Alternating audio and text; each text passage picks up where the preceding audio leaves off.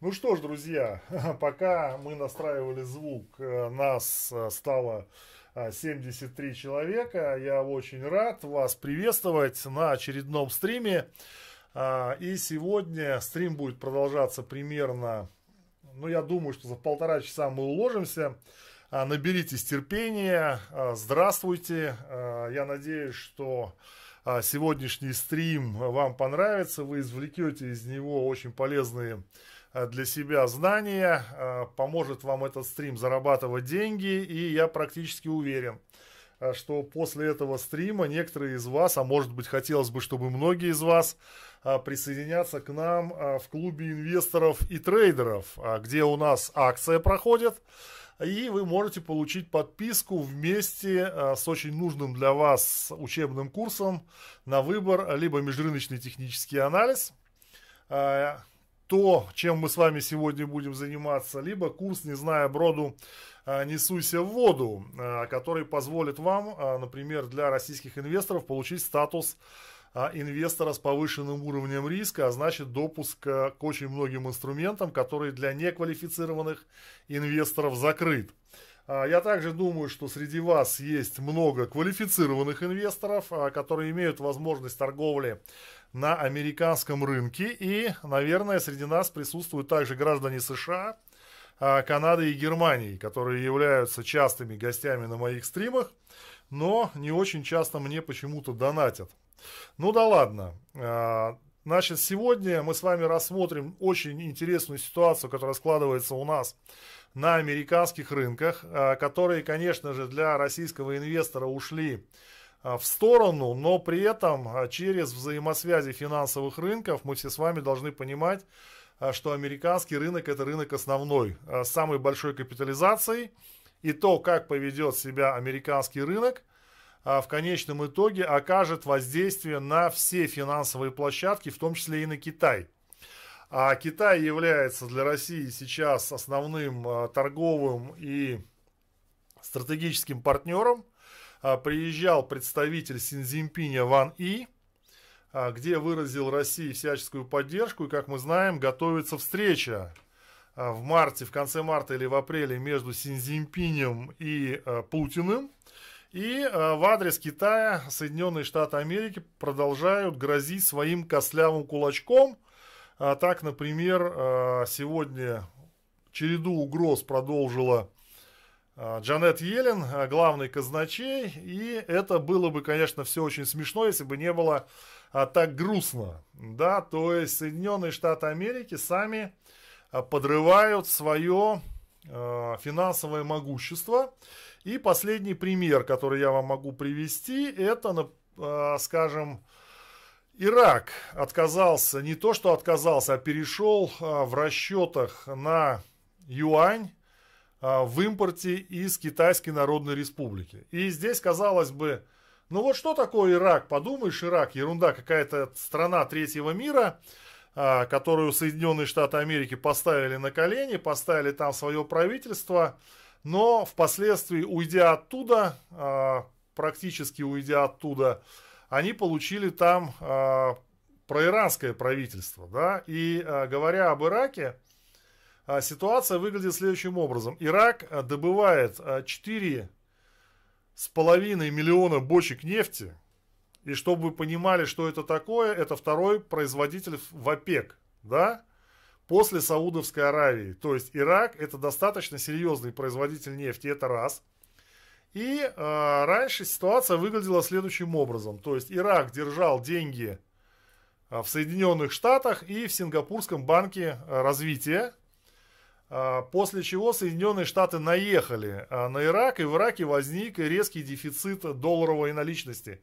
Ну, относительно наличности долларового кэша.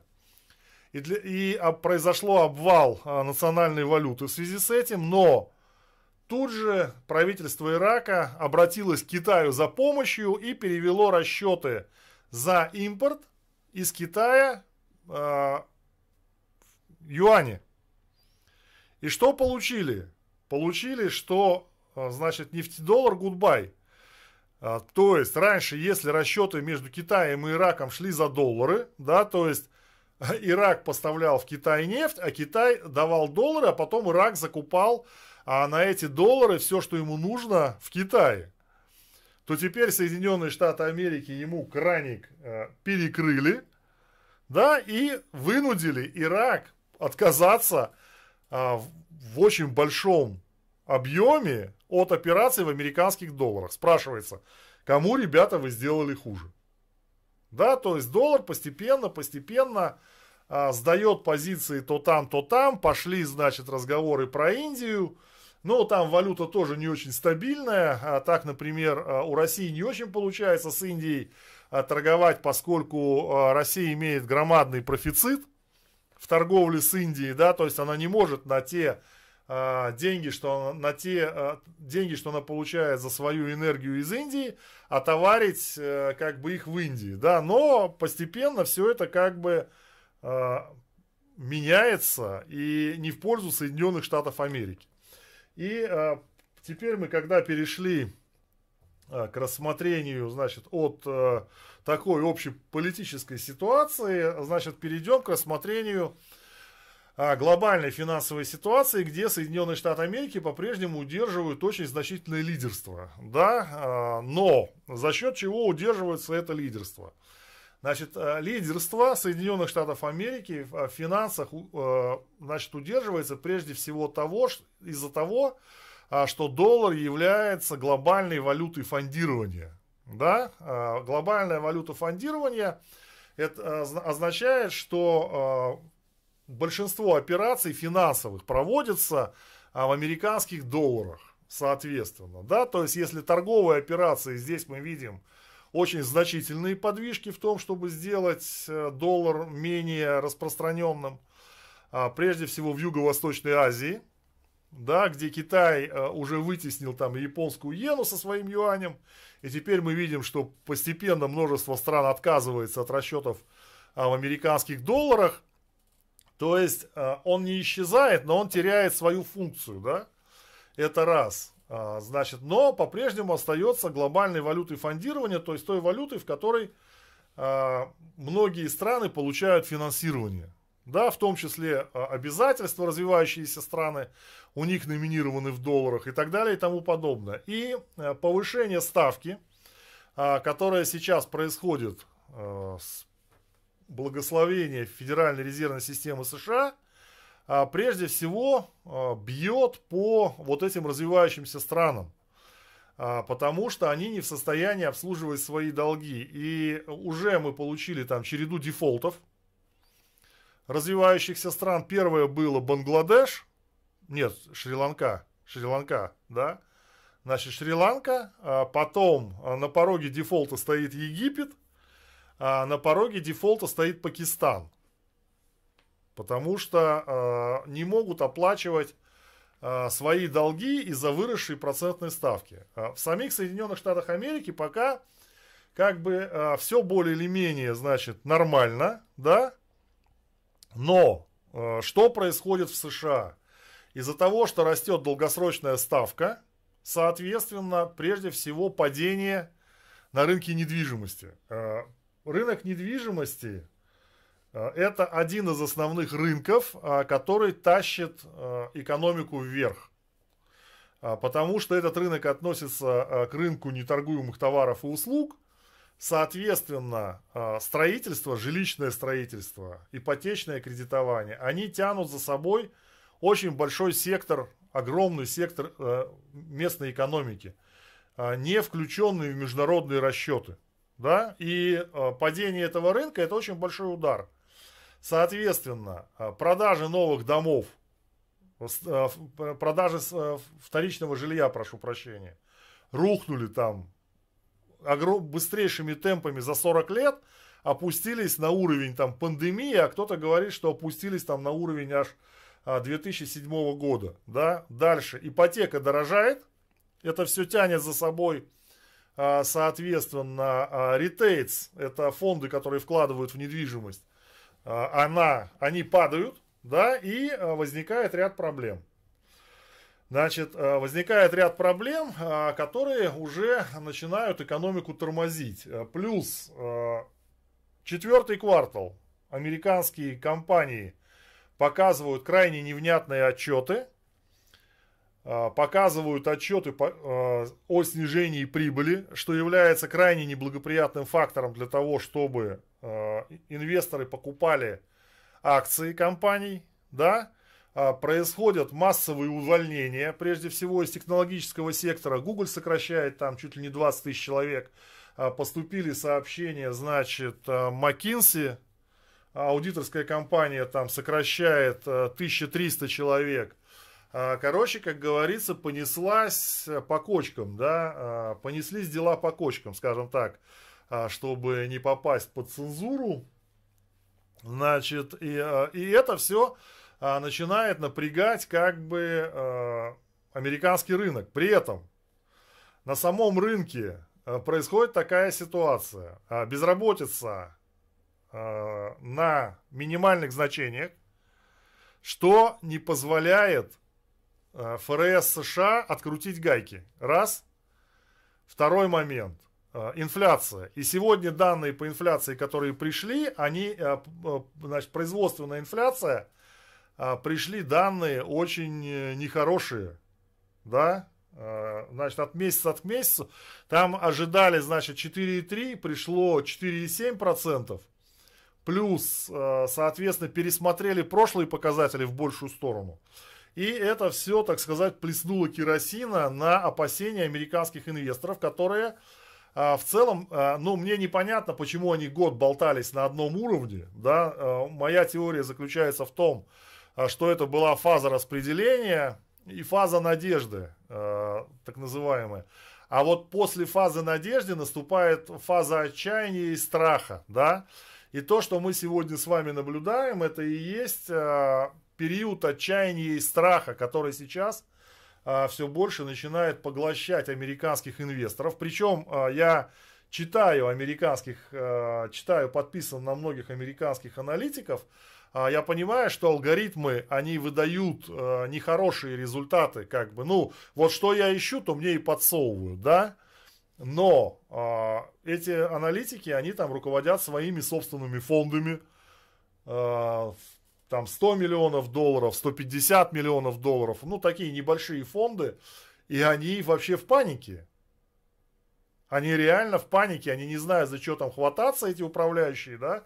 А, то есть у них там а, такая очень серьезная ситуация. И плюс ко всему прочему, значит, а, если говорить о маржинальных зонах, но это у нас Эдуард, специалист по маржинальным зонам, в нашем клубе инвесторов и трейдеров, куда вы можете присоединиться. А, значит, а, ситуация выглядит следующим образом. С давних пор, с моего момента прихода на финансовые рынки, а это был далекий 2006 год, значит, я всегда удивлялся, как хвост может вилять собакой. А, то есть, ну, нам говорят, что вот американский фондовый рынок, он там объем у него 70, по-моему, триллионов, да, и существует так называемый король фьючерсов. Э, это и мини-контракт на S&P 500. Его называют королем фьючерсов. Но его объем, а, при всем при том, что фьючерсов может быть бесконечное количество, объем этого фьючерса он все равно не превышает американский фондовый рынок. Да? Но американский фондовый рынок очень четко ходит за фьючерсом на индекс S&P 500 вот за этим мини-контрактом. И там есть э, такая теория маржинальных зон, э, которая заключается в следующем, что как только цена преодолевает какой-то определенный уровень маржи, э, часть, э, большая часть тех, кто э, держал позиции на покупку, они получают так называемый маржин кол.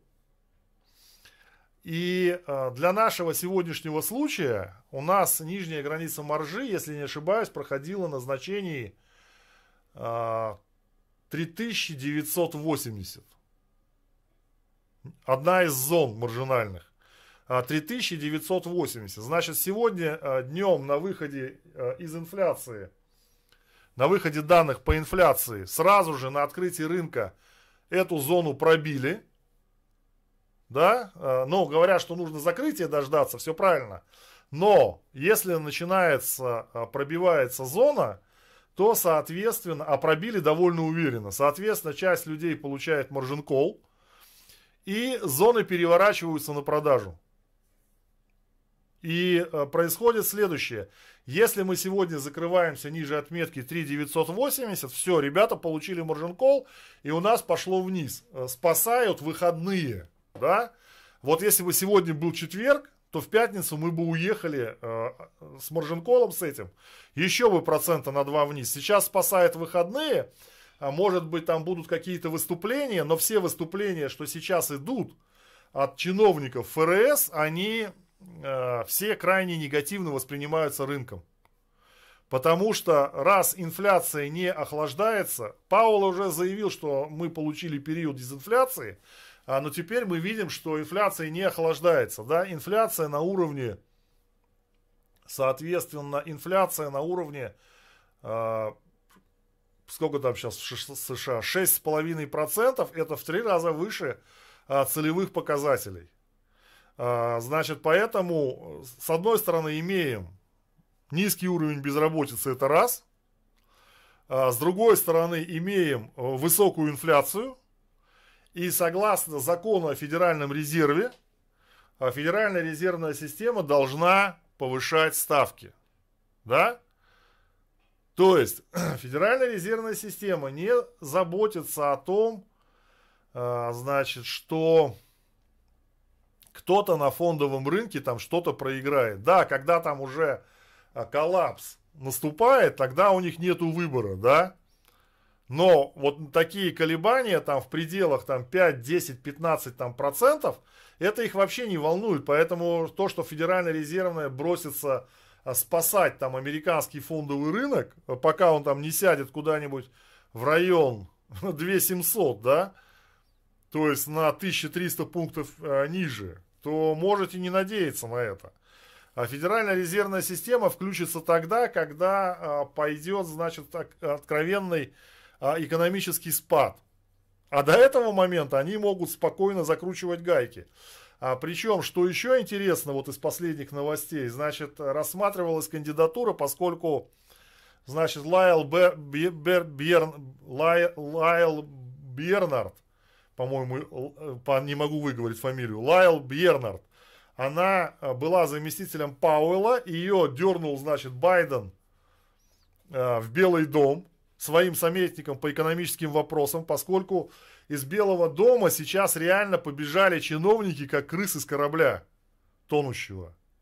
Он лишился там целую кучу советников, все понимают, что Украину, а, значит, он не отказывается от а, выдвижения на второй срок, а предвыборная кампания стартует уже в этом году. А, у него отказ от нескольких компаний, которые, а, значит, проводят выборы, потому что они не хотят участвовать а, в абсолютно проигрышной кампании, да, всем понятно, что Байден эти выборы не выиграет. И оттуда, короче, побежали сейчас чиновники и советники его, как крысы с тонущего корабля. На Украине он не вывезет свои выборы никаким образом. Да и дедушка там уже реально плохо ходит, да. Ну да, возраст большой, и я не знаю, зачем его там заставляют постоянно бегать вверх-вниз по трапу самолета, да, в таком возрасте, но он постоянно там спотыкается. Вот, поэтому э, его, значит, уже травят там, чтобы он прошел тест на конъюнктивные кон, конъюнктивные способности, которые он не пройдет, да, то есть а там просто вот реально у Трампа, у Трампа, у Байдена в администрации там все очень достаточно печально.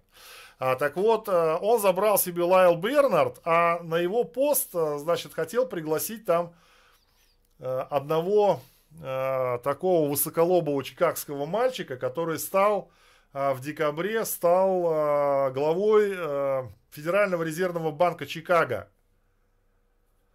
Фамилия, вот я в телеграм-канале в своем писал про это вчера. Подписывайтесь в телеграм, это бесплатно значит, э, Тими деньги в банке. Чтобы быть в курсе событий, э, подпишитесь прямо сейчас. Давайте, э, значит, не стесняйтесь. Значит, я давал, вот просто из головы выскочила его фамилия.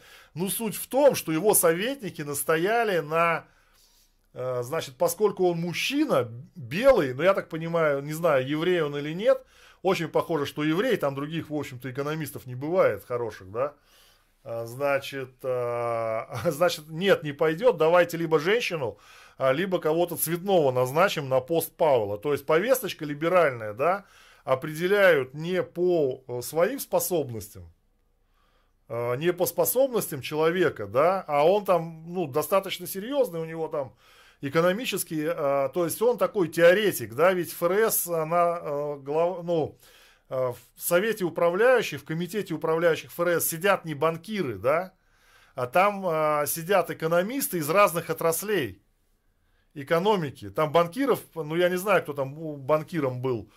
Пауэлл, по-моему, там единственный, кто был вот таким банкиром, да, а остальные там, ну они, их назначают главами банков, но они по своей э, специальности, они больше экономисты, чем банкиры, да. Ему говорят, нет, ты давай назначай там женщину, либо цветного. Но вот я все жду, когда они начнут э, свои команды в НБА тусовать по этому признаку, значит. Э, не надо нам, значит, черных там, что это у нас за... Давайте, значит, туда назначим женщин, да, гомосексуалистов процент установим, но ведь не, не тусуют, да, в хоккее тоже что-то не тусуют никого. А вот а, в эшелонах власти постоянно там какие-то непонятные у них квоты.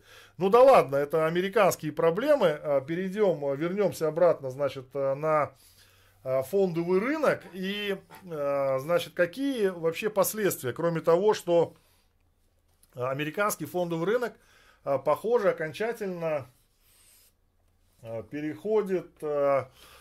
А, а, переходят в стадию снижения. Да, дефолт, вот спрашивают, так что же дефолт, значит, ну, смотрите, э, Соединенные Штаты, они находятся постоянно а, в состоянии перманентного дефолта. По сути, об этом никто не говорит, но а, Соединенные Штаты Америки это страна, которая не может оплачивать э, свои текущие обязательства. Да, вот в больнице человек лежит парализованный, у него утку выносят, потому что он не может ходить, да. А США так, имеют примерно такой же вид, парализованной абсолютно как бы экономики, которая не может обслуживать, не то что отдавать свои долги, которые они не собираются отдавать. Начнем с этого. Они не могут обслуживать даже свой текущий бюджет. Да, то есть дефицит бюджета в размере там полтора триллиона – при размере, э, общем э, размере 6 триллионов, э, говорит о том, что у них там дыра в бюджете составляет, по сути, одну четвертую часть, нет, да, одну четвертую часть бюджета это дыра, которую можно закрыть только путем новых заимствований. Плюс рост, соответственно, процентных ставок, это значит денег в результате заимствований э, в, в казначейство поступает меньше, а платить надо больше. И у них, по-моему, уже в прошлом году, значит, выплаты по долгу обогнали размер государственного бюджета, ой, э, оборонного бюджета. Да, то есть, э, по сути, и сейчас вот они столкнулись с этим дефолтом. А что, какой там дефолт? Но там идет, идут внутрипартийные разборки, речь о том, чтобы а, Конгресс разрешил казначейству а, вновь повысить уровень государственного долга. Да? То есть достигли там 31,2, по-моему, или 31,8 триллиона. А, соответственно, нужно разрешение для того, чтобы начать занимать. Причем, если вы думаете, что Соединенные Штаты Америки собираются эти долги когда-нибудь отдавать, вы глубоко ошибаетесь.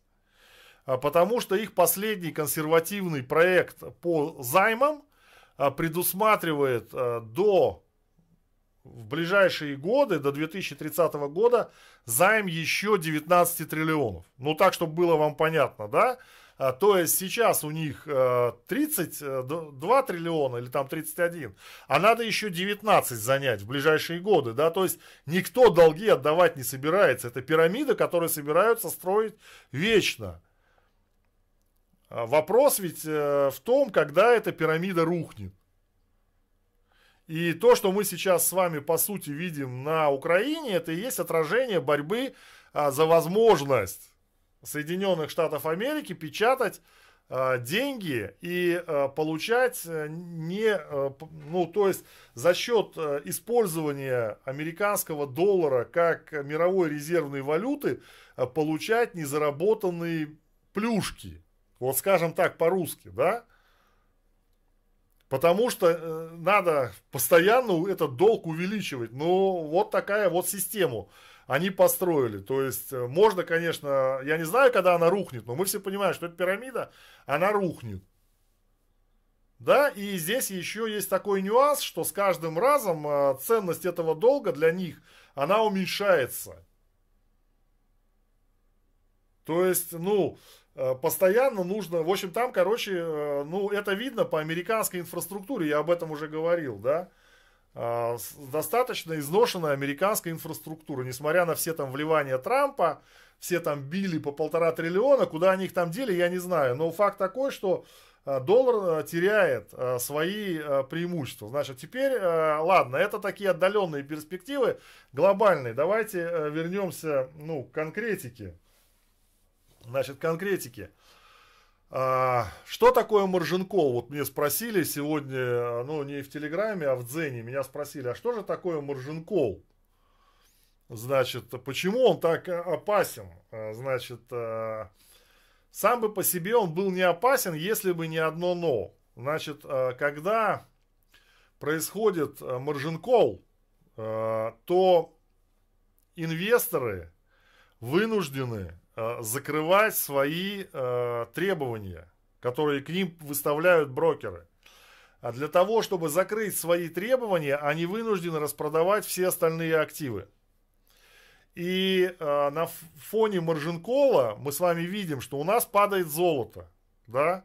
Вот спрашивают, куда уходить, там в золото или еще куда-то. Да? Значит, смотрите, а, если американский рынок начнет снижаться с ускорением, ну, я, по крайней мере, на это надеюсь.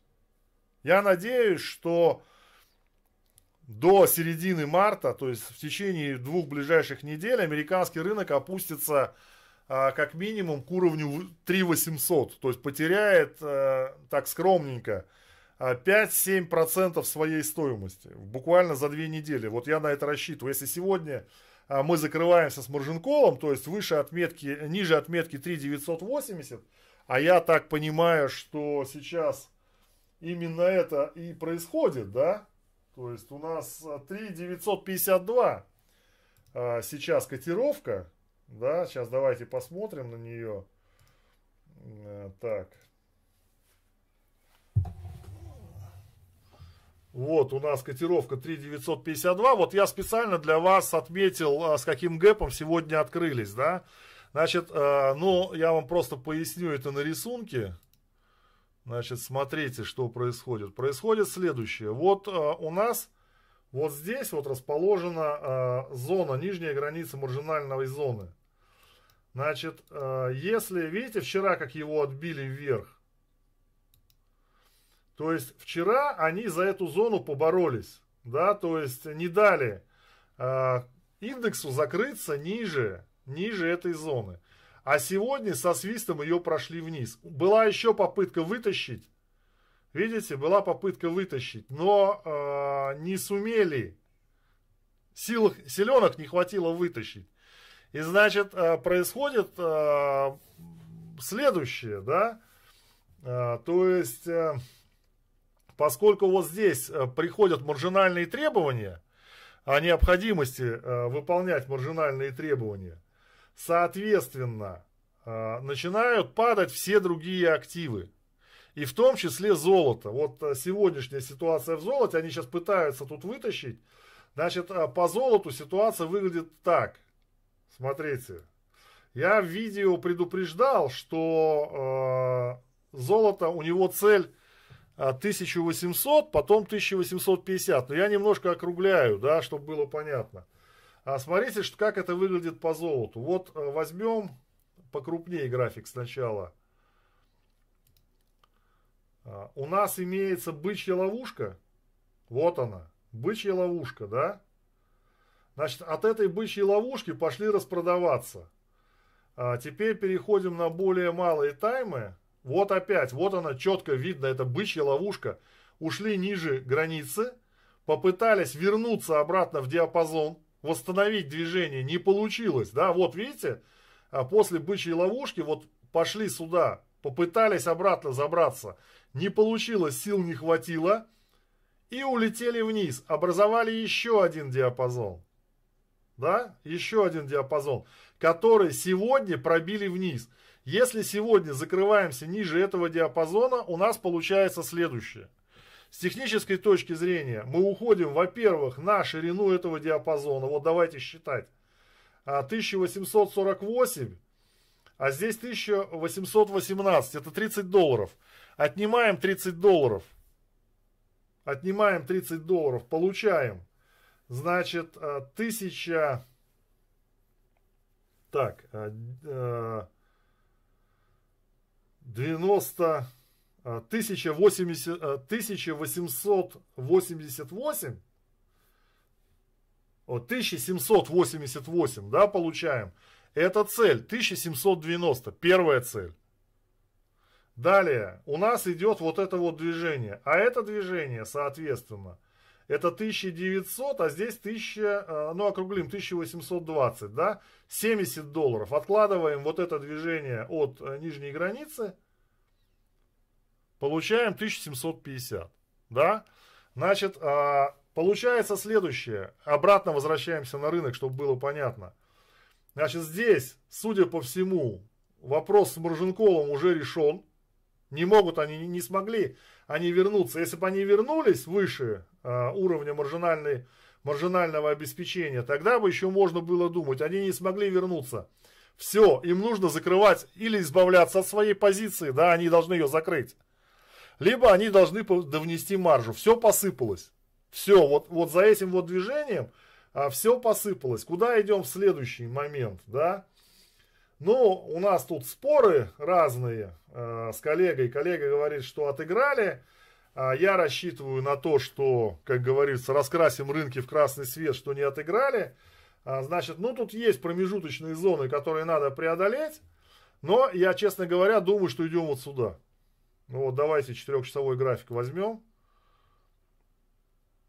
Можем, конечно, на 3900 тормознуться, да, но поскольку сегодня случился маржин-колл, с большой долей вероятности идем вот сюда, да, то есть 3 767. А, Значит, а, по индикаторам тоже идем вниз пока, да, у нас э, MACD показывает, зашел ниже нуля, Сигналка ниже нуля, это уже переход в отрицательный тренд. Сверху у нас а, двойная вершина, это отрицательная динамика. А, в общем, ситуация выглядит так. А, для американцев, для американских инвесторов, дай бог, чтобы вот здесь вот остановились. Да, вот здесь вот остановились.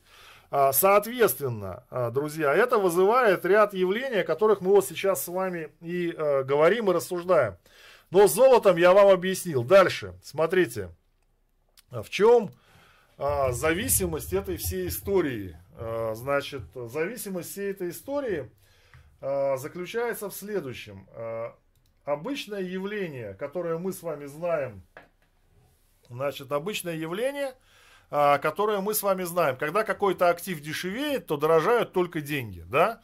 Значит, поскольку доллар является мировой резервной валютой, Э, соответственно, э, когда дешевеет американский э, фондовый рынок, доллар начинает дорожать. Да? Поскольку у нас в долларах номинированы все остальные валюты, все остальные валюты, да, то эти валюты начинают дешеветь.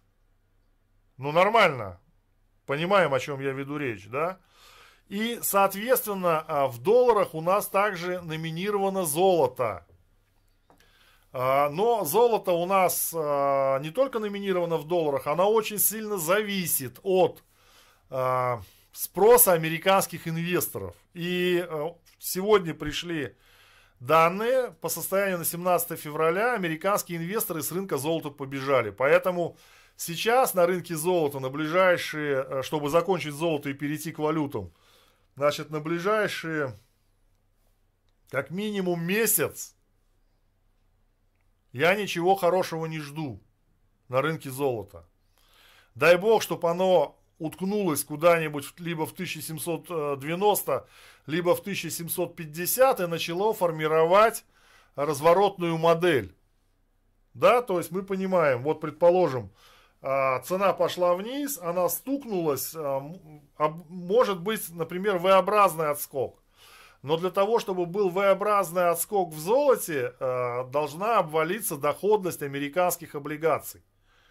Потому что золото связано с американскими облигациями. Если начнет валиться доходность американских облигаций, соответственно, золото может пережить V-образный отскок. Да? А может быть W образный отскок, когда все будет происходить так, как оно происходит сейчас, потому что шанс на э, снижение доходности американских облигаций, он сейчас минимальный. То есть, э, ну, понятно, непонятно попытаюсь объяснить.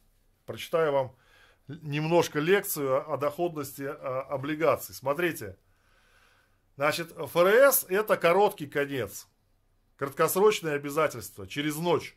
Вот ставка, которую мы с вами видим, э, про которую они все говорят, это обязательство через ночь. То есть это самые краткосрочные деньги.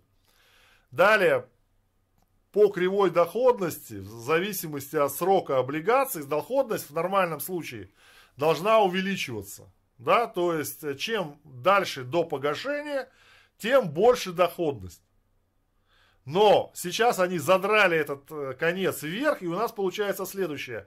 У нас доходность краткосрочных облигаций выше, чем доходность, значит, американских долгосрочных облигаций.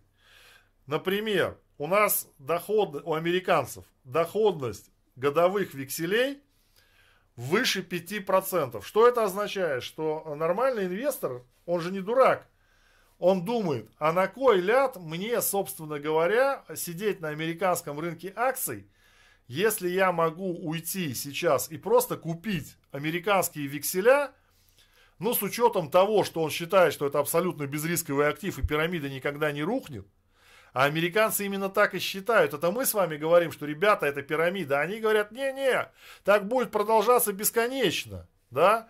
она не рухнет. Так вот он сидит и думает, на кой ляд мне сейчас держать деньги в этом американском а, рынке, поскольку дивиденды низкие. Американские дивиденды копеечные, да, а рынок не растет. Я могу уходить а, в государственные казначейские облигации. Но а, проблема заключается в следующем. Значит, инфляция не падает. То есть вот ставка ФРС плюс инфляция, инфляционные ожидания, они очень сильно влияют на дальний конец доходности. Да, потому что чем дольше вы держите обязательства, тем большим риском вы подвергаетесь. А, соответственно, те, кто держит десятилетние облигации, они сидят и думают, блин, что нам делать? И получается следующее, даже если сейчас ФРС объявит о том, что ну, мы там будем притормаживать там с эту ставку на коротком конце. Десятилетки не рухнут в доходности, не вырастут в цене, да, то есть а, проблема еще одна очень нехарактерная для текущего момента, говорящая, что а, ситуация в принципе находится в такой большой, глубокой ж, ж, жужелке, да, такой ж, а, суть вот в чем. Значит, в нормальной ситуации, когда рынок начинает падать, инвестор бежит в облигации. Понимаете? Он начинает покупать облигации, потому что он пытается спасти деньги. А то, что мы сейчас видим, у нас и американский рынок падает, и доходность облигаций растет, что говорит о том, а, что а, инвесторы не покупают американский долг у него цена падает. Понимаете? И это вообще-то не хоро... а, а он не может покупать американский долг, потому что неизвестно, что происходит а, с этим дефолтом. То есть у них такое впечатление, что вот черный лебедь, мы про Россию все говорили, у них там постоянно что-нибудь случается. Так вот, сейчас очень похоже на то, что в США наступает чё, реально черный лебедь, да, то есть э, я не понимаю, ну, конечно, э, вот из той политики, что сейчас э, происходит, я могу предположить, что мы просядем, ну, 3 800 это хорошо. если американский рынок в ближайшие две недели упадет только на там 800 пунктов, да? А как бы мы там 3600 не увидели? Мне надо, мне-то надо, чтобы было 3600, а, честно говоря. У меня там все путы мои куплены. На 3600 и уже срок подходит. Надо прикупать уже путы э, на май, на июнь вернее. Потому что, ну, пока ситуация с американским рынком не очень понятная. Ну, то есть понятно, что там а, все начинает накрываться медным тазом. Неэффективное управление, а, 110 миллиардов долларов, которые США отдали на Украину, еще пакет 2 миллиарда долларов, да, ну, понятно, что американцы а, деньги печатают, но при этом, а, посмотрите, у них то один завод взорвется, то другой а, цистерна упадет, то еще что-то случится, да, то есть, ну, как бы, и еще дыра в бюджете, да, и еще дыра в бюджете, которую они, они не могут взять там денег и сказать, ну ладно, вот мы можем там чуть-чуть их напечатать, вы и так их печатаете. Плюс ко всему прочему, э, что значит ФРС повышает ставки, это тоже надо понять. Что значит напечатаем денег? Э, как, как печатаются деньги? Что такое вообще американский доллар? Все думают, что американский доллар это такая, блин, ну вот такая крутая фигня, короче, которая, ну, а на самом деле это американские долги, да? А что такое повысить ставку? А повысить ставку это значит американские долги продать, а не купить. Да? А понизить ставку это американские долги купить. А ФРС является кредитором Соединенных Штатов Америки в последней инстанции. А баланс, а, деньги, американские долги, которые находятся на балансе ФРС, они составляют сейчас самую большую часть. Да? Когда там Елен грозит там кулачком Китаю, ну, я не знаю, что тетя думает. Она думает, ну ладно, Китай, э, ну Россия потеряла 300 миллиардов и не особо как бы там э, почесалась, да. Хотя и не 300 миллиардов не потеряли, они их где-то там размазали так, что их до сих пор найти не могут. Вот. А она, а у Китая там 900. А если Китай, ну, скажет, ну их, ладно, тетя, нафиг твои, мы, мы согласны. Тайвань в обмен на 900 миллиардов американских долгов забираем. Вот Запад Украину продал России за 300 миллиардов. Россия посчитала, подумала, ну ладно, 300 миллиардов, что, мы готовы заплатить. А Китай, Тайвань отдадут за... И что будет? Куда они будут свои долги девать? Ну, кто их будет покупать? А, ФРС не может покупать, она ставку повышает и собирается ее повышать. Да, то есть это значит уменьшать количество долгов на балансе. А кто их будет покупать? Ну, я могу предположить, что э, у них есть единственный выход ввести так называемую, ну я называю а, американскую продразверстку, то есть заставить свои банки, которые у них до сих пор входящие в, в систему Федерального резерва, у них есть еще часть банков, которые не входят в систему Федерального резерва, но большинство банков входят в систему Федерального резерва. Так вот, они могут заставить эти, банки покупать американские долги. И еще напрячь европейцев покупать американские долги. Они и так занимаются а, сейчас среди Э, суверенных государств американские долги покупают э, с увеличением только европейцы. То есть они и так уже напрягли, заставили покупать американские долги, да? А как их, э, ну, кто покупает долги? Вот казначейство выпустило долг, его кто-то должен купить, да? А его никто не хочет покупать, значит, только можно заставить покупать американские долги. Ну, значит, надо ввести налоги. А, повышенные налоги на коммерческие банки, а, которые будут вынуждены держать часть денег в американских долгах. Окей. А коммерческие банки, которые часть денег будут вынуждены держать в американских долгах, они тогда что сделают? Они, значит, не дадут денег на покупку, значит, э, кредитов не дадут кому-то. Раз у вас а часть денег замораживается в резервах, значит не дадут кредитов, значит экономика еще больше начнет садиться. А доходы какие у вас будут, у коммерческих банков? Будут такие же доходы, как при растущей экономике и при этом.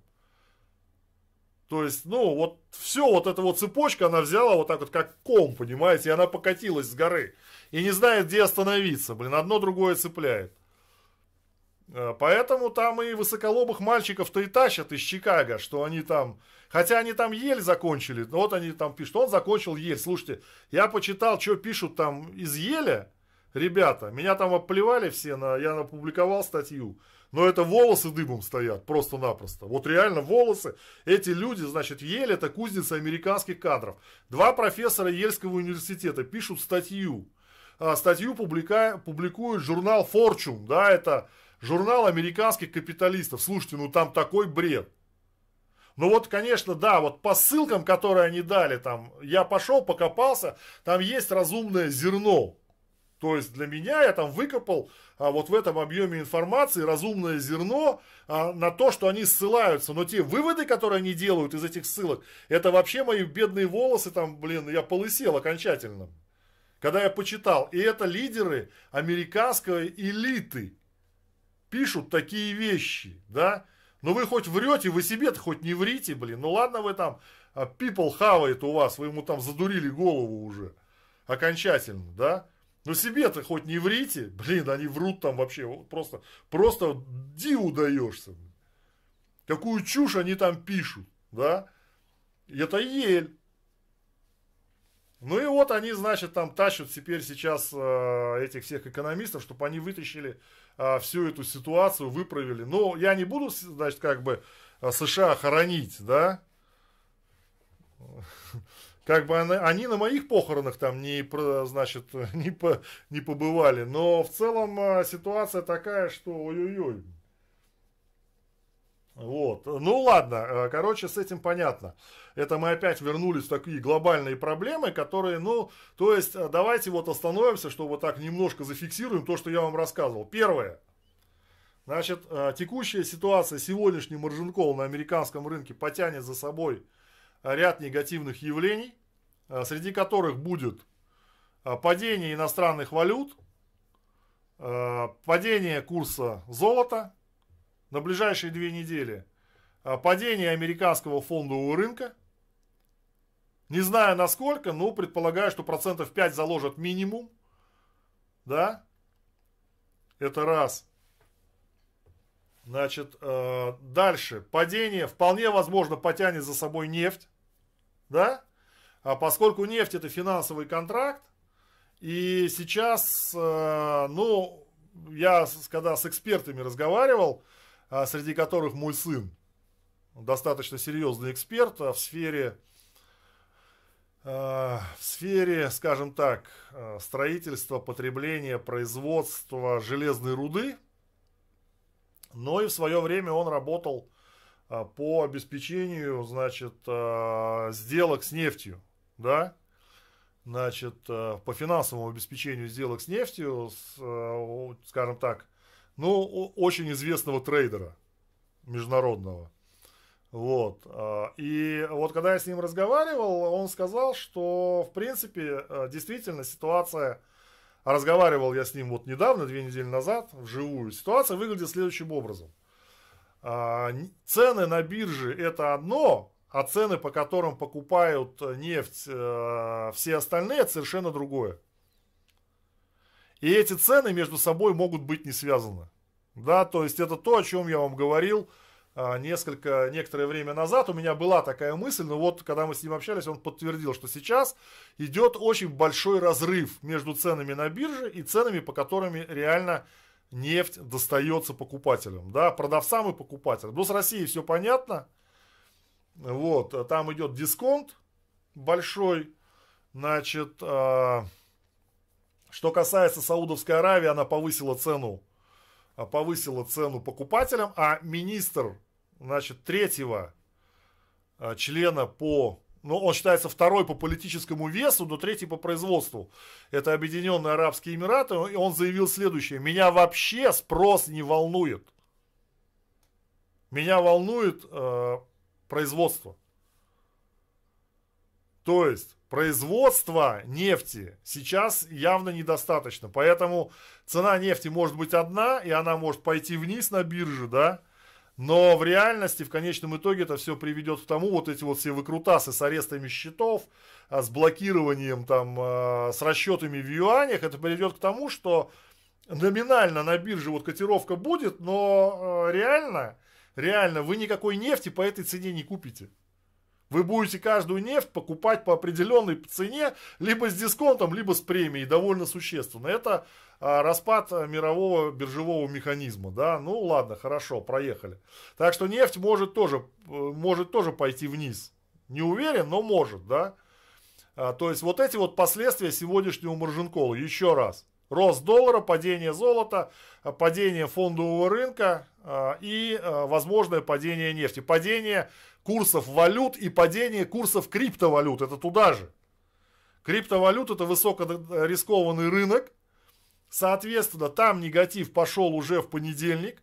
В клубе трейдеров я обращал на это внимание, что ребята там все вывалились. И биток биток не вывалился, а эфир вывалился из диапазона. И там негатив. Да, то есть они на позитиве, вот биткоин, как он был? Он там был 20, 20, 19, 17, 19, 20, болтался, болтался, болтался, потом раз, позитив пошел, типа ФРС не будет ставки повышать. Они их оба там раз 23. А теперь блин, опять 20, сколько сегодня? 21, наверное, да? То есть опять вот этот вот маржинкол, он будет на все оказывать влияние, в том числе и на крипту. А, так что учитывайте. Крипта не э, тихая гавань. Крипта не тихая гавань.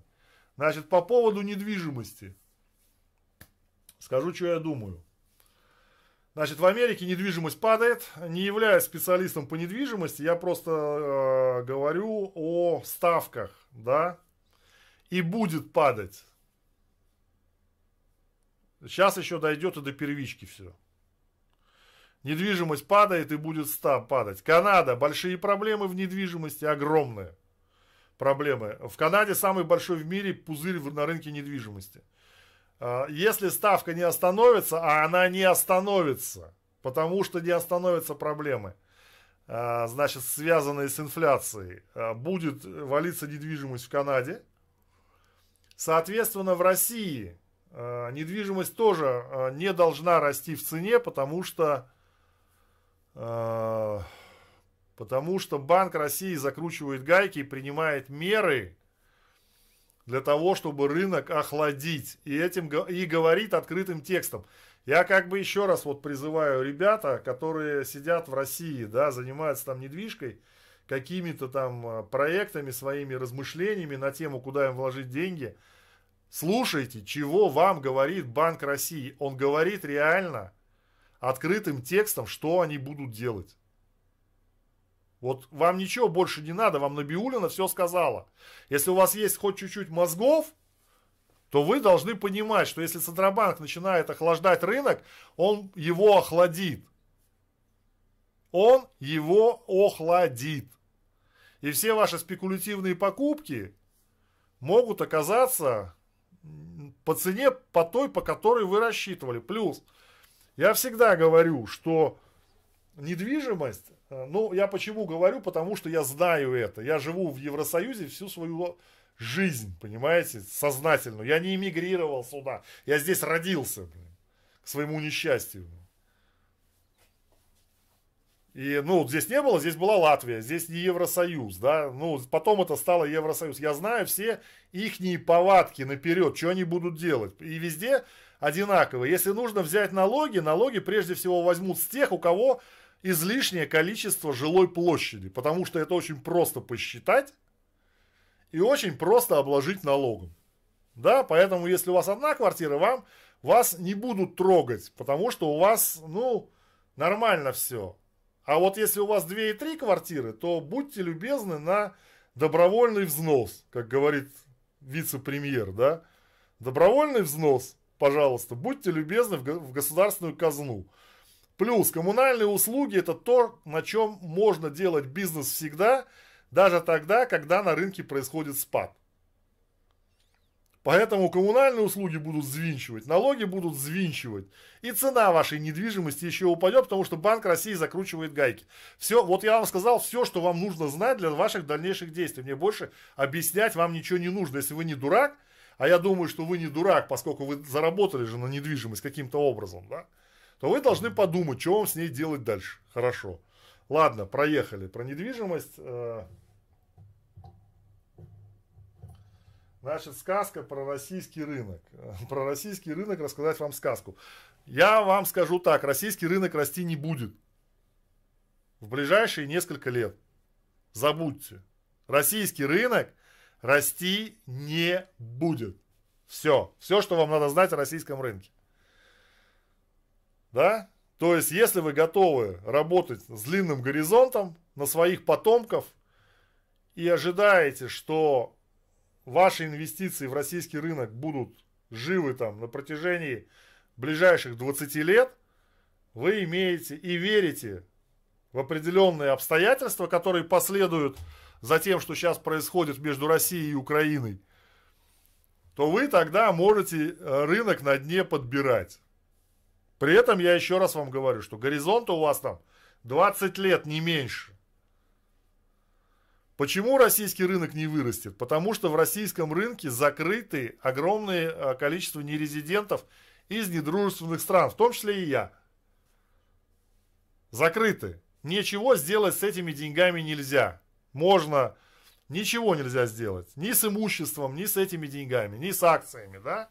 Соответственно, никто в здравом уме в правительстве любой страны, в любой страны, неважно, Россия это, Соединенные Штаты Америки, европейские страны, Украина, никто, понимаете, дураков нету, не разрешит выходить нерезидентам из недружественных стран по высоким ценам. Поэтому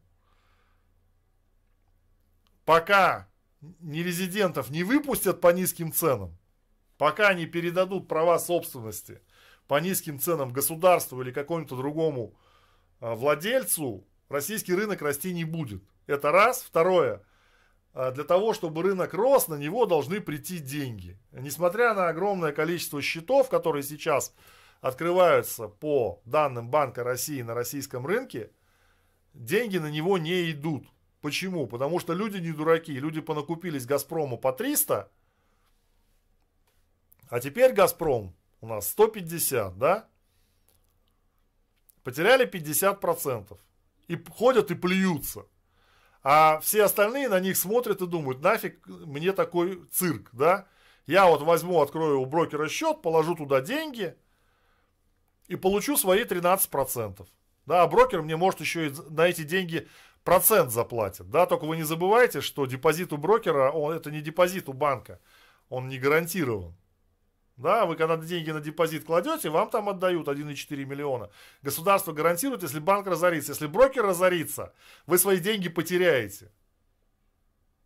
Вам их нужно выводить за баланс брокера. Для этого можно сделать следующим образом. Нужно купить какие-то забалансовые активы. И еще снять галочку, которая дает возможность брокеру а, давать ваши активы в долг. Ну, грубо говоря, чтобы было понятно, вы покупаете какую-нибудь компанию под названием «Рога и копыта» и становитесь ее владельцем номинально. Эта компания «Рога и копыта» а, торгуется на российском рынке. А если брокер разоряется, то вы остаетесь владельцем этой компании «Рога и копыта». Да, вас просто передают другому брокеру. Но если вы стали владельцем компании «Рога и копыта», и разрешили брокеру дать деньги в долг, не деньги, а вашу компанию в долг, потому что по ней разрешены короткие открытия коротких позиций, продаж, продавать без покрытия можно, да, и вы не сняли там галочку, разрешаете брокеру заимствовать, то ваше неизвестно, что с, вашей, с вашими акциями могут быть. И можете их, их не остаться и не владельцем их, да, то есть там есть определенные вопросы. Хотя сейчас законодательство вроде бы это регулирует, но там есть нюансы. Поэтому э, держать деньги на балансе у брокера, просто держать деньги, получать вычет по налогу на доходы физических лиц в размере 13%, я вам сразу скажу, эта идея очень плохая. Очень плохая идея держать деньги вот так вот у брокера. Если вы завели деньги к брокеру, то вы должны вывести их за баланс ему. Покупайте, что хотите. Но за баланс выводите. Просто так деньги у брокеров не держите. А стоит ли покупать какие-нибудь э, ноты, которые они там синтетические? Один из брокеров, не будем его называть, очень любит свои ноты, там, напечатал их вагон и маленькую тележку. Я бы э, вообще не связывался ни с какими инструментами, если вы их не понимаете. У нас недаром э, по этому поводу есть учебный курс. Э, не зная брода, несуйся в воду, где мы рассказываем, что из себя какой инструмент представляет. И э, вы можете получить сейчас этот учебный курс, присоединившись к нам в клуб инвесторов и трейдеров, где мой коллега Эдуард денно и ношно, в праздник, в дождь, в град и в холод и в жару нажимает на кнопку бабло и печатает деньги. Реально. Вот 23-22 февраля э, кноп, депозит кнопки бабло отметил знаменательную дату – он достиг 50% от роста с августа месяца. Вот с августа месяца депозит вырос на 50%. Вот. Кнопочка хорошая у нас есть в клубе. Подписка стоит 4000 рублей в месяц. Приходите, получаете курс по акции в честь 23 э, февраля и 8 марта. Курс стоит 6,5 тысяч. Да? И, честно говоря, я не понимаю людей, вот реально не понимаю людей, которые имеют на бирже даже миллион рублей и при этом жалеют деньги на подписку. Блин, ребята, мы вам денег спасем. Реально спасем ваши деньги. А вы жалеете их. Поэтому пишите на Глеб Кабанов 2017 это Яндекс.ру Значит, курс либо межрыночный технический анализ, либо курс, не зная брода, не в воду, да, и э, получаете, так сказать, поддержку в режиме реального времени. Я уже не говорю про все остальное, что там происходит, в том числе оптимизацию налогов. У нас налоговый консультант есть к которому вы можете обратиться. Если у вас серьезное там что-то, то заказать персональную консультацию. Если у вас просто провести оптимизацию налогов или какой-то вопрос, она вам абсолютно ответит э, ну, бесплатно в рамках вашей подписки. Да? У нас постоянно там есть биржевые новости, там какие-то, какое-то движение происходит. Но с инвестициями сейчас а, завяли, завяли, потому что, ну, а те, кто ходит на стримы а, и подписан на канал, знают, что очень интересный был Китай где-то вот э, буквально еще месяц назад. Много, а вот давай Китай, Китай, Китай. Э, мы посмотрели, ну вот давайте вернемся, чтобы было про Китай, я вам расскажу. Значит так.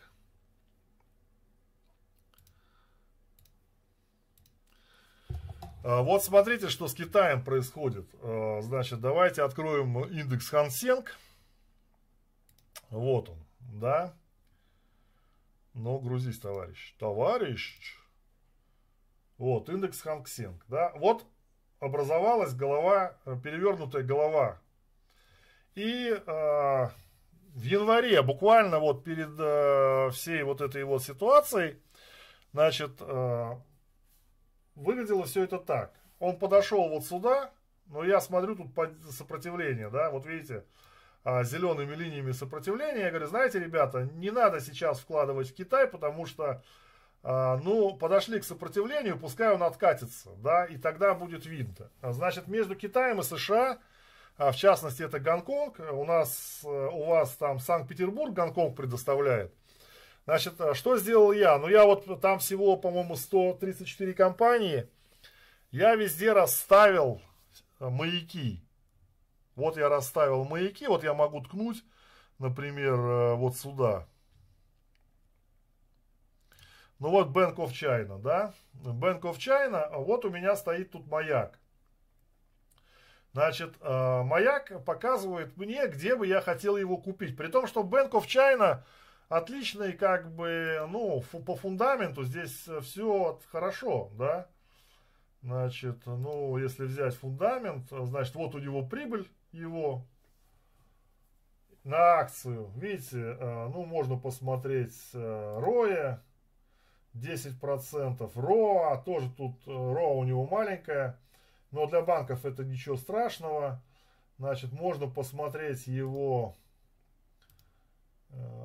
Так, сейчас я скажу его, его, его, его. А вот, значит, его показатели, смотрите, у него price earning 3.43. Да, то есть это вообще ничего. За 3, 3 года отбивается как бы э, компания отбивается за 3 года по прибыли, да. Значит, э, дивиденд 9% в гонконгских долларах. То есть, казалось бы, при такой, при такой, э, значит, при таких фундаментальных показателях, я уж тут, ну, можно тут посмотреть, что у него тут по капиталу, но сейчас тут небольшой отток, значит, за, ну, за месяц, а за день, ну, короче, тут у меня есть все, да. Я себе написал, что я не хочу его покупать раньше, чем он опустится 2.85. Вот я поставил себе сигнал. 2.85. Видите, price below 2.85. Все. Значит, я не хочу влазить в эту компанию, давать рекомендации на покупку, чем он будет 2.85. Хотя при таких фундаментальных показателях вам любой скажет, надо брать вот вообще никуда не отходя от кассы. Но я не хочу брать по 2.90. Я хочу взять его по 2.80, предположим. И то, когда он опустится до 2.85, ему потребуется некоторое время для разворота. А может он уйдет не на 2.85, а на 2.60. Так а зачем мне его по 2.85 брать? Но это все надо отслеживать а, в режиме реального времени. И вот у меня, например, вот я 50 компаний уже сделал, там, ну, речь о других 50 компаниях идет. Но, опять же, если смотрим там на рынок, на рынок, вот э, на Хангсенг, да, смотрите, видите, пошло все вниз, пошло, пошел на коррекцию, он заложил, заложил тренд, да, если сейчас американский рынок будет снижаться, ну вот я думаю, что сегодня закроем мы все-таки ниже, ниже закроем. Могу ошибаться, конечно, но думаю, что все-таки ниже. Если американский рынок будет снижаться, в понедельник Гонконг тоже будет снижаться. И по-другому не будет. Понимаете? Конечно, нет, если они вытащат, это меня очень сильно огорчит. Я прям расстроюсь, если они выйдут выше уровня 3, а, то есть не получат маржин кол. Тогда это откладывается все на следующую неделю. Уже хочется, хочется уже такого ужаса. Бешеных инвесторов с круглыми глазами. А что нам делать? А то никто, ничего не происходит, все сидят, спят. Так, а, сегодня у нас рубль отличился, да? А, ну, вообще, как бы, я не знаю, зачем московская биржа это делает. Как бы, потому что, ну, честно говоря, мне не очень понятно, зачем открывать, если в стране выходной, а зачем вам открывать биржу? Вот ради чего? Для того, чтобы рубль грохнули?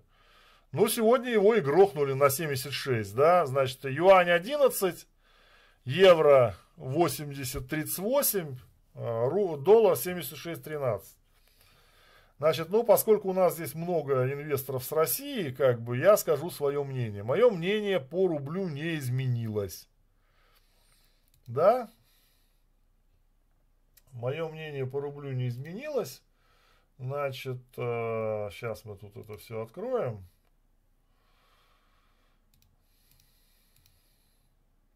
Так. Значит, э, выглядит это следующим образом.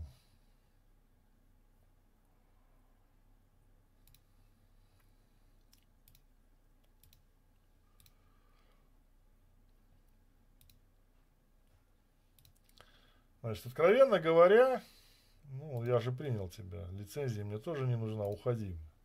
Значит, откровенно говоря, я думаю, что э, рубль, конечно, у него есть вариант. Вот видите, сейчас выйти к 77, а потом, может быть, даже на 85 выйти, да.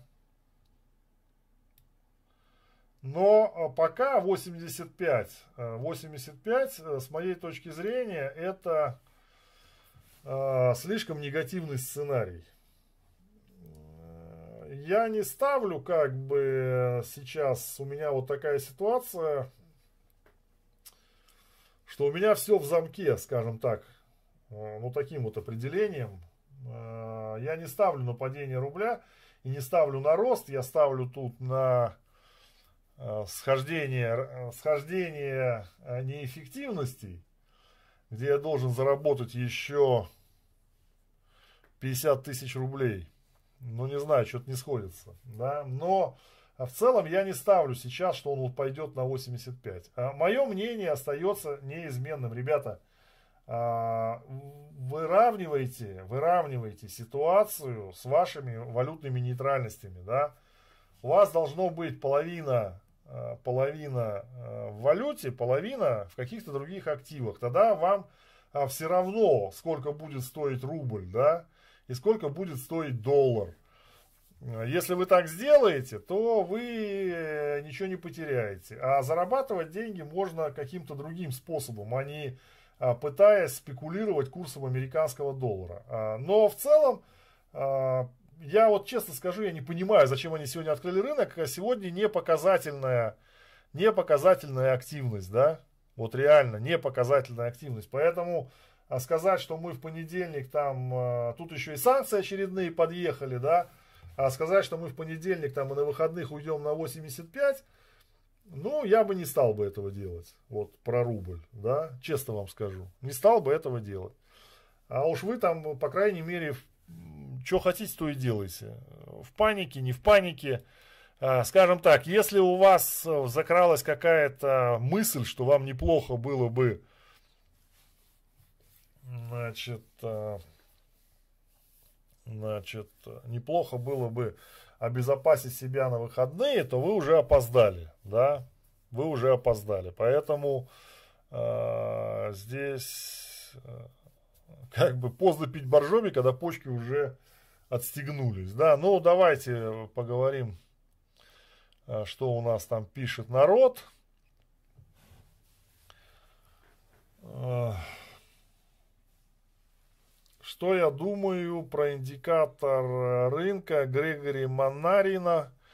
Маннарина, формула DXC умножить на доходность десятилетних облигаций и разделить это на 1,61. А, то есть высокий риск. Я не знаю этот индикатор. Значит, я не знаю этот индикатор, да, поэтому никак комментировать его не могу. Ну, наверное, а, риск такой есть. У меня а, другие показатели, как бы, опять же, обращаясь к рынку валют, а, я немножко, ну, вот видите, нефть не падает, нефть не падает. Ух ты, как ее откупили быстро. Значит, обращаясь к рынку валют, у меня есть американский доллар, я вижу, что он растет.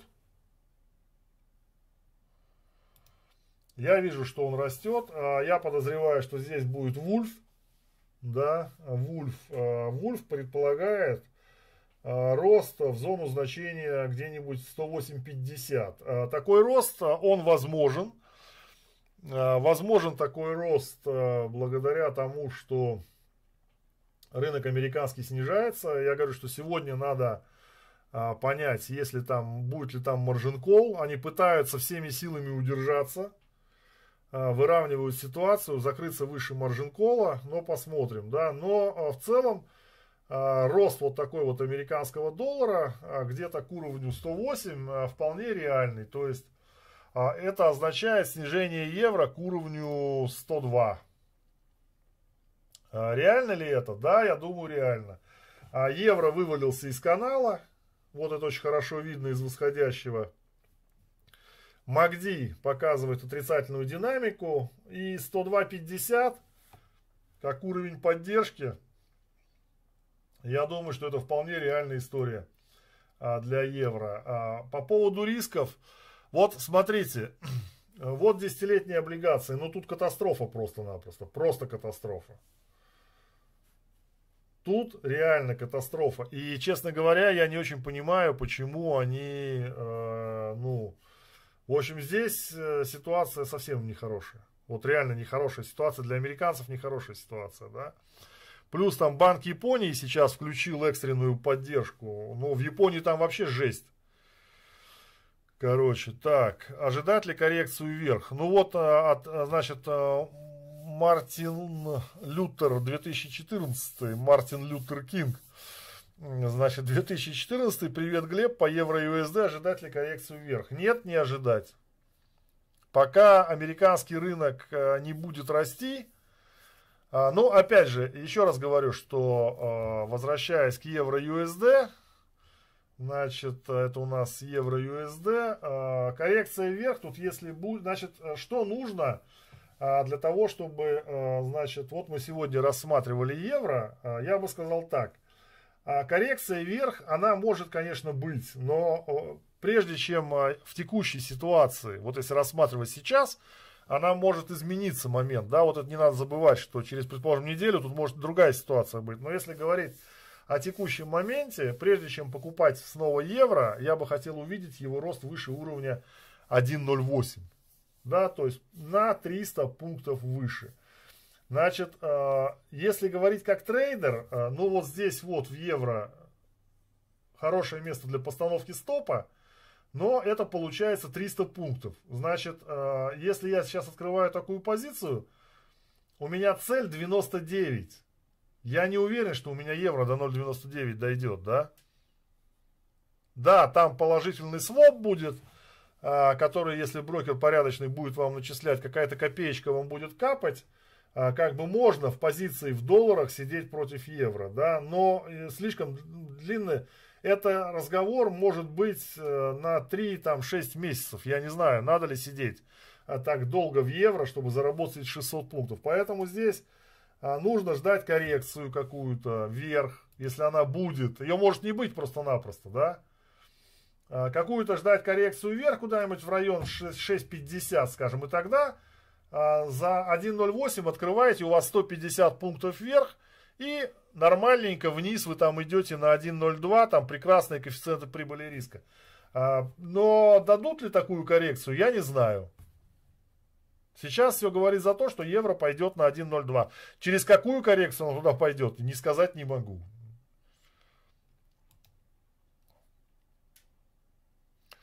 Значит, не думаю, что рынок упадет. Они чухнули, что можно гонять вверх-вниз на одном месте. И так при помощи эмоций а, хомяков без конца зарабатывать деньги. Ну, я бы не стал тут так. Э, я думаю, что большинство все-таки это не хомяки индивидуалисты, хотя, конечно, Wall Street Bet э, в прошлом году показали нам, как можно двигать неликвидные активы. Я все-таки думаю, что большинство это фонды и Значит, э, фонды, э, которые держат деньги хомяков, они их не просто так гонять, да. А, я думаю, что они, ну вот вопрос лишь в том, они и так занимались тем, что они распределяли, понимаете, для вас это вот кажется, а, рынок гоняют, а, а для меня это кажется совершенно по-другому. Если мы говорим про S&P 500, а, про S&P 500, то они занимаются тем, что они а, формиру... сформировали а, тенденцию распределения. Да, ну, я на недельке включу. Ну, хорошо, я еще раз объясню эту свою теорию. Вот смотрите, отсюда вот, отсюда откупали а, те, кто был а, близко расположен к телу императора, да. Вот они откупали. Вот. Теперь они забрались вот сюда. Здесь было напечатано 4 триллиона. Значит, представьте, что они наверху решили все это продать. Как рынок начнет падать? Вот так просто. Значит, им нужно было это все, это все как бы распределить. А распределить это можно через а, вот такую вот непонятную болтанку при помощи средств массовой информации. Да?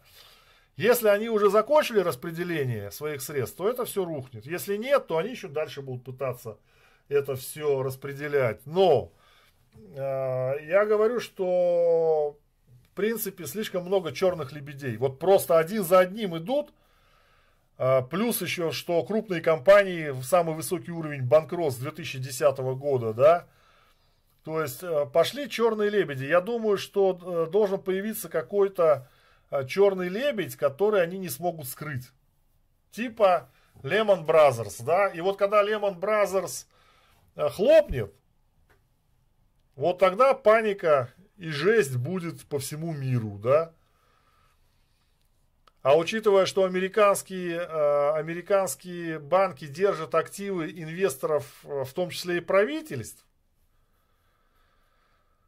то многие налогоплательщики будут ограблены. По всему миру. Понимаете? И здесь американский фондовый рынок, э, пенсионеры будут ограблены, все будут ограблены. И самое главное, что вы не найдете никаких концов. Все. Все ваши денежки спишут. Потому что деньги коммерческого банка это не деньги центрального банка. И деньги, которые находятся, вот наличные доллары, это деньги Федеральной резервной системы. А деньги в коммерческом банке – безналичные доллары, это деньги коммерческого банка. Понятно? А федеральной резервной системы. То же самое касается российских банков. Наличные деньги – это деньги Центрального банка. А деньги, которые у вас держатся где-то в другом месте, это не деньги Центрального банка, это деньги коммерческого банка, который имеет отношение с Центральным банком. Поэтому, если какой-то банк хлопается, системообразующий, да, ну, э, смотрите, система, образующий банк, вот если хлопнет, а, то это вызывает волны по всей экономике. Да? А хватит ли сейчас у американского правительства, Федеральной резервной системы сил, сил и средств для того, чтобы спасти какой-нибудь системообразующий банк? Я думаю, что нет. Не хватит. Казначейство ничем помочь не может. То есть нужно запускать печатный станок. Единственный способ, каким они спасались, они запускали печатный станок. Они не могут сейчас его запустить. Вот просто-напросто.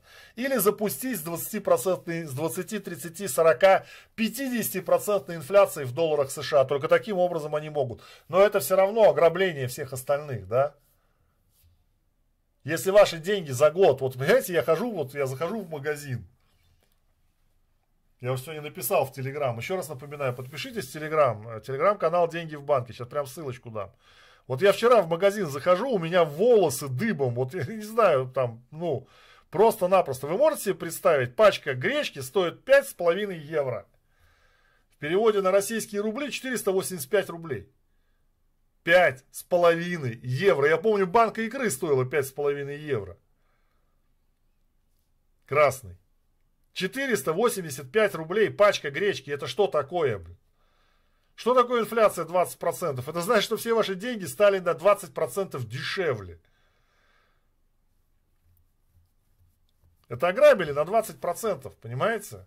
Гречка, которая в прошлом году стоила там 2 евро максимум, самая дорогая была, сейчас стоит 5,5 евро. На сколько процентов она подорожала? И так во всем.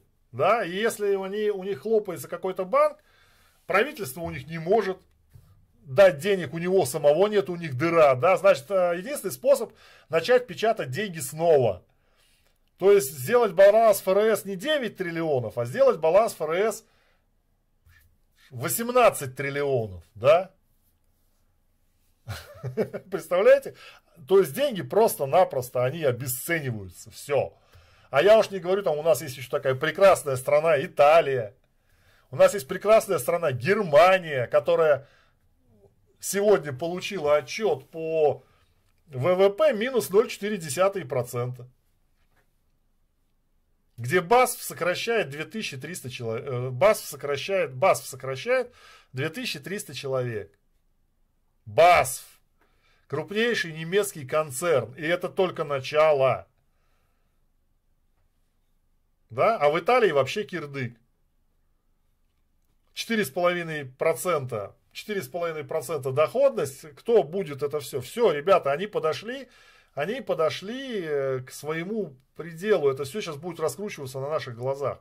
Я не знаю, каким, если они чудом, каким они, да, каким чудом они это все смогут отрегулировать. Только на, им нужно кого-то разграбить, да, значит, это варианта два. Кого можно разграбить? Вот давайте сами рассудим. Первый вариант, разграбить можно Европейский Союз, чем они сейчас эффективно занимаются, в буквальном смысле разграбить. Да, это первый. Второй момент, можно разграбить Россию. Чем они пытаются заниматься? Россия рассматривается как взбунтовавшаяся колония. И никак по-другому. Вот и все. Да? Значит, э, других способов у них нету. Значит, надо кого-то кого опустить, отобрать у него деньги. Они 30 лет прожили на то, что они грабили на разграблении Советского Союза. Вот они 30 лет прожили, да, теперь нужно еще кого-то ограбить. А кого ограбить? Они без единого выстрела Советский Союз, они не сделали в его сторону ни одного выстрела. Он сам развалился, да. А теперь кого они грабить будут? Или Китай можно попытаться ограбить. А можно сказать так, а, ребята, знаете, ну, не получилось. не получилось, да? Давайте по новой все начнем. Вот, вот, снова давайте, у нас доллар будет новый, золотой, э, серебряный или какой-нибудь еще. Давайте мы вот снова все. Долги про те забудем, не будем вспоминать. Все, забыли. И мы начнем по новой, да? Вот так оно будет. Вполне реальный вариант. Ладно, друзья, а, спасибо за внимание. Если вы вам понравился этот стрим, а, я прошу поддержать а, канал донатами, которые помогают делать интересные программы. Для вас любой донат принимается с благодарностью. Вот. И сделать это можно либо путем перевода на карту МИР, либо через сервис специальных пожертвований DonatPay.ru. Или наведя смартфон на QR-код, который перед вами расположен. Э, в нижнем углу экрана, пожалуйста. Э, я думаю, что каждый из вас может внести свою лепту в развитие канала, тем более, что монетизацию нам отменили. И теперь э, мы вынуждены, ну, если хотите, то клянчить донаты. Раньше не просили, потому что была монетизация. Сейчас монетизации нет. Доходы упали в 10 раз. Ну что ж, также напоминаю вам, что вы можете подписаться в телеграм-канал «Деньги в банке». Это бесплатно. Но там иногда раз в сутки идет реклама. Э, не, каждый день, но раз в сутки она идет. Это также позволяет нам поддерживать э, все наши проекты. Ну и ваша подписка в наш клуб инвесторов и трейдеров нужна не только нам, но прежде всего нужна вам. И чтобы не быть голословным, я просто покажу вам наш клуб. Значит, вот у нас есть клуб, вот у нас есть э, постоянно действующие биржевые новости, самая свежая информация, рубрика инвестиции, э, где мы обсуждаем, э, я обсуждаю различные, есть публичный портфель для инвестиций, есть рубрика для спекуляций ежедневная, где вот обсуждается ситуация по золоту. Вот, например, Эдуард. Нет, золото не развернется, золото пойдет вниз. Значит, здесь есть рубрика кнопка бабло. Опять же, где Эдуард у нас э, руководит этим всем вопросом. Вот э, показываю вам доходность. Э, доходность кнопки бабло э, с августа месяца составляет прибыль 50%. Вот. Э, ну и напоминаю, что есть акция, по которой вы получите, подписавшись нам в клуб, написав мне на Глеб Кабанов 2017 от Яндекс.ру получите курс «Не зная брода, не суйся в воду», либо же получите, соответственно, курс «Межрыночный технический анализ». Да? Но и ряд других предложений, с которыми вы можете ознакомиться и получить уже непосредственно в нашем клубе. Мы всегда предлагаем различные курсы по сниженным ценам, которые можно купить пакетами и так далее и тому подобное. Вот. Ну что ж, друзья, всем пока. Еще раз спасибо всем, кто задонатил. Я вижу, что пришли деньги, но это не значит, что все остальные должны расходиться, не внеся свой посильный вклад. Всем пока. Да пребудет с нами профит.